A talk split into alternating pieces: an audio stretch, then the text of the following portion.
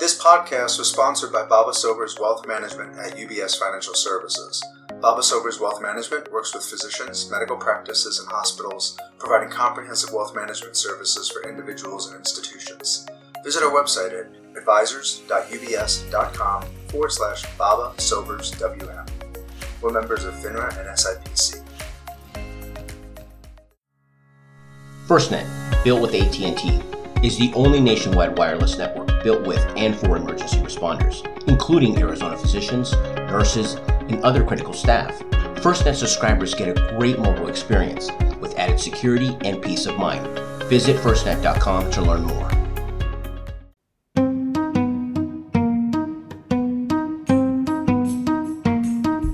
I think that if we don't, as providers, do the internal work ourselves, no matter what the external circumstances are, then you're going to create this big disconnect of your relationship with, with what you actually try to build most of your life. You try to become a physician to help other patients, and now you're feeling this disconnect with the patients because of some external barrier out there. Hi, and welcome to the Arizona Physician Podcast. My name is John McElligott, your host for today's episode, and we're joined by Dr. Priyanka Hennis. Dr. Hennis graduated from the University of St. Eustatius School of Medicine in St. Martin, which is now the American University of Integrative Sciences. She then finished a family medicine residency at Southern Illinois University and is board certified in family medicine. She went on to earn a master's degree in clinical informatics from Oregon Health and Science University Dr. Costa Hennis, welcome to the show. Thank you for having me today. Really glad to have you on. Um, glad that you're in the Valley. And um, we wanted to talk today about coaching other physicians and why that matters. Before I get into why you decided to shift to coaching your colleagues, tell us more about your background in family medicine, why informatics, you know, and how are you bringing those two together? Yeah, that is a question I asked myself when I was in training. Uh, okay. Uh, it sparked my interest when I was in my second year of training. Um, there were a lot of physicians essentially that were burnt out with the, with their careers, and I saw that very early in my practice. So I wanted to be on the other side of things so that I could improve the workflows in their life in their practice. So this burnout kind of recognition and the way practice was going was evident for me 10 years ago. Like this was something I had at the back of my head. And even while I continued to practice medicine and, and um, have some experience in informatics throughout the years, uh, while working clinically full time, I I continued to help other providers in a in a coaching way. Um, started noticing that they were having symptoms of burnout. They were having symptoms of just being fatigued all the time and uh, i'm a empath uh, as a person I, I can recognize those kind of things in my patients and i started recognizing those things in my nurses my providers and it, made it for a very cruel day i think for all of us when i could recognize those symptoms in my colleagues and they couldn't verbalize them within themselves they felt ashamed to be able to speak aloud about it. They didn't know who to go. They were afraid of being reprimanded for asking for help. So, informatics was my way to kind of say, hey, the technology is here to help you, not to hinder you. So, I spend all my whatever time I had during um, my career learning more about informatics. How can I make the electronic health record better for providers?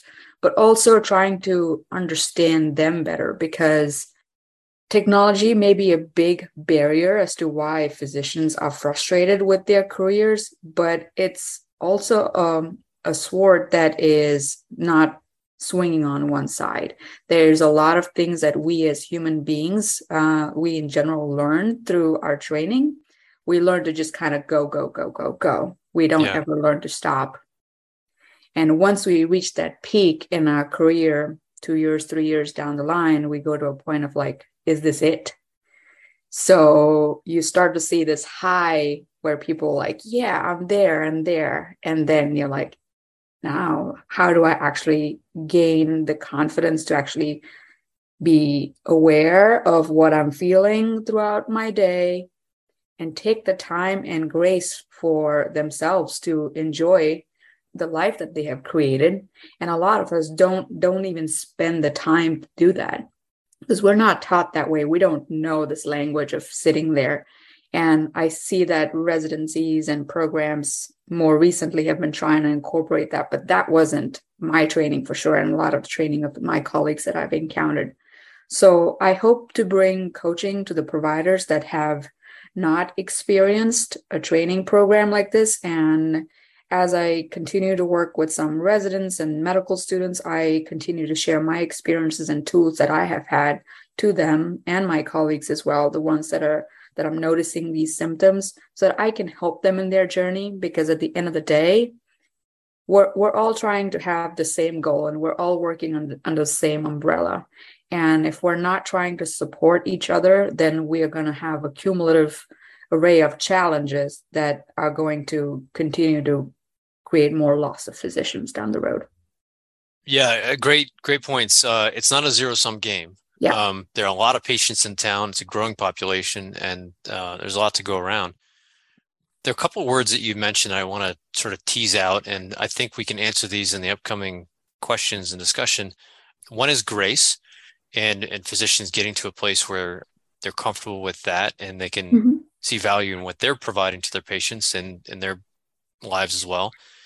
The other one is tools. And so your background in informatics, I've got a, a smartphone right next to me. I've got a laptop through which we're talking, uh, a telephone, all these other tools I think that we use to be productive and efficient. Physicians have many more at their fingertips um, and in their exam rooms. Technology doesn't always, to some people, they see as a, as you, I think you talked about there, as not um, as a hindrance to what they've got going on. Like this is mm-hmm. a new thing that I have to learn.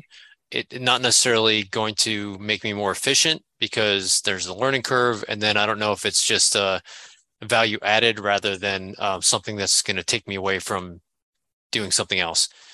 And so, is that, I guess, um, the the background and perspective that you take to coaching your colleagues, and, and part of the reason why you decided, obviously, to shift to coaching your colleagues is everything that you saw and you wanted to prevent in your own career and help mm-hmm. others about? Yeah. So i think the the first part of the question that you're trying to ask is about grace and the, the word grace i i try to encompass it in in different tools that i have that are just not informatics but mostly in the coaching space. And some of those tools that i work with my um, clients and colleagues with is something called shadow work or mirror work. I think we as providers we we go through a phase in our training where we just kind of work work work like i mentioned and we forget to just like breathe and be okay with sitting in silence. So we get to unravel hey what is it about your journey whether during this training or maybe it's in your childhood? Like maybe you had parents that pushed you to just go go go and get those a's in your lifetime that you did not recognize that hey now it, now it's okay to breathe because you become such a high achiever at the end of the day that you seek for that next high and that next dopamine hit essentially. Yeah to just proceed in your day to day. And normal day to day is not like that. You're not going to get that.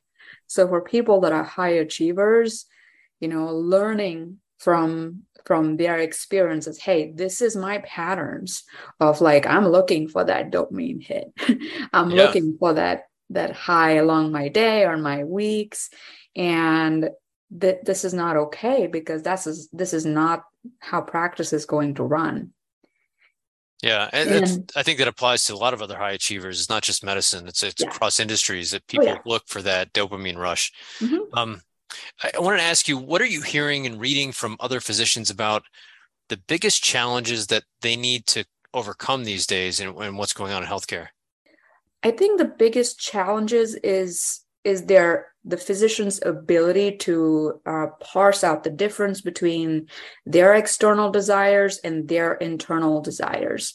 What I mean by that is when a provider says, "Hey, I want to have you know uh, an amazing day. I want to get my charts done on time," but their internal desires may conflict, and they want to do everything for that one patient in that in that visit so that really does not align with how they want to finish up with that day. So really like taking that time and space with whether you're doing it by yourself or with a coach such as myself trying to parse out like hey this is the outcome that i want. Now i have to pretty much mirror and be okay with whatever decision i make. So i'm not trying to do it all. So we try to match those internal and external desires which i see a lot of disconnect in in our society because we were taught to be high achievers and we were taught to just kind of go go go. But we don't realize that now is the time to like kind of hone in and figure out what do you actually want for that next phase of your career or next phase of balancing your life so that you can step in, into the version of a physician that you truly wanted to embody. I think that uh, speaks to a lot of physicians who increasingly however it's defined the sort of work life balance um, mm-hmm. it's very different i think for physicians to clock out of because you're constantly uh, getting calls or requests, even if it's from your own patients or family members who say, "Oh, you're the doctor in the family. I'm going to ask you about all these different things." Yeah. Uh, so it's hard to turn off, and I think there's a uh, just this internal drive that people have to to when you reach that if it's a pinnacle or reach that next level of something like well i'm going to keep driving right? Just like yeah. we were talking about. And so before we take a break i want to ask you um, your approach to coaching physicians. How how does it work? Do you do you have virtual meetings with people? Do you meet with people in person? Uh, do you go through some kind of app send them materials to read? What's your approach? Yeah.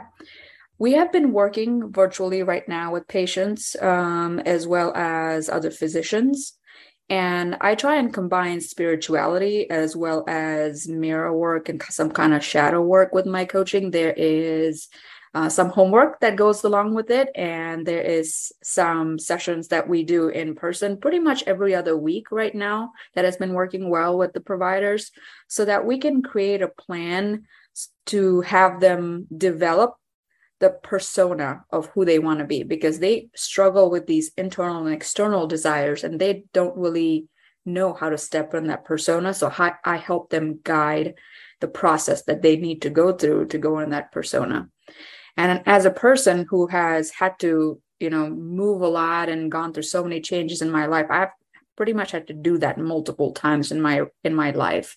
So it's easier for me to to tell people how to do it but everyone has their own journey that they go through and i am helping them essentially go through that journey whether they're a young um, resident that's stepping into a new attending role, or it's an attending that wants to shift gears and do something else for their career. I help them combine spirituality as well as some of the other tools of mirror work to to help them step into that version of themselves they want to create. Folks, you're listening to the Arizona Physician Podcast and a discussion today with Dr. Priyanka Costa-Hennis. When we come back, we'll talk about her views of what's happening in the uh, in healthcare generally, and talk about how physicians can support one another when facing common issues of uh, physician wellness and burnout. We'll be right back.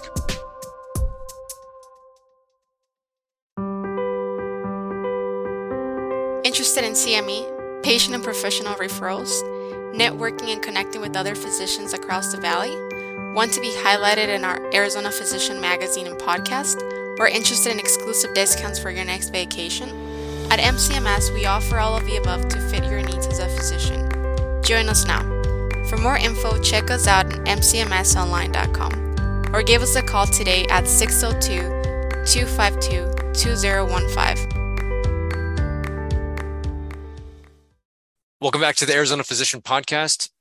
Our guest today is Dr. Priyanka Hennis. Uh, the first half of the show, we talked about your background, uh, family medicine, informatics, why you decided to shift to coaching colleagues and some of the challenges that you see that, that they have to overcome. Let's now talk about your view of the larger medical community. Uh, what trends are you seeing in healthcare writ large that you think are impacting the mindset of individual physicians these days? It's a trend that is not only prevalent today, I think, and there's a trend that have been going on forever. It's sort of a domino effect. And over the years that I've practiced, I've seen this kind of domino effect in physicians behavior over time and it's partly due to the the mindset of how they perceive of what's going on and partly because not only what they have to experience internally but what's also going on in the external world around them. Especially when it comes to informatics and any, of the work i do you know there's a lot of ehr changes that happen to certain organizations and physicians have to adapt to that. And they're really not ready to adapt their practice. And how, how does a, a provider that really is not guided on how to create that journey for themselves really create a practice that they love right? It's kind of difficult because organizations don't have the tools to support the physicians necessarily in that journey. But also you know that translates into what happens during pandemics or whatever else is out there in the world. So we we're going to have this domino effect of things kind of spiral. And it's just not one thing or the other. It's these things that are adding up that are certainly external but those things are always going to happen. At the end of the day, when we're trying to accomplish the service that we're trying to provide patients, I think that if we don't, as providers, do the internal work ourselves, no matter what the external circumstances are, then you're going to create this big disconnect of your relationship with, with what you actually tried to build most of your life. You tried to become a physician to help other patients, and now you're feeling this disconnect with the patients because of some external barrier out there. So, really trying to hone in into what those values are for yourself and where do you stand at the end of the day is so dependent on the work that you do on your mind every day. And I have been coaching myself for a very long time, and it helps me kind of function throughout my day. And I think it's a tool that anyone needs to get earlier on in their career because it'll help them not only with whatever external circumstances out there, but also um, help them along their journey in their own self discovery of their life as they evolve in their career.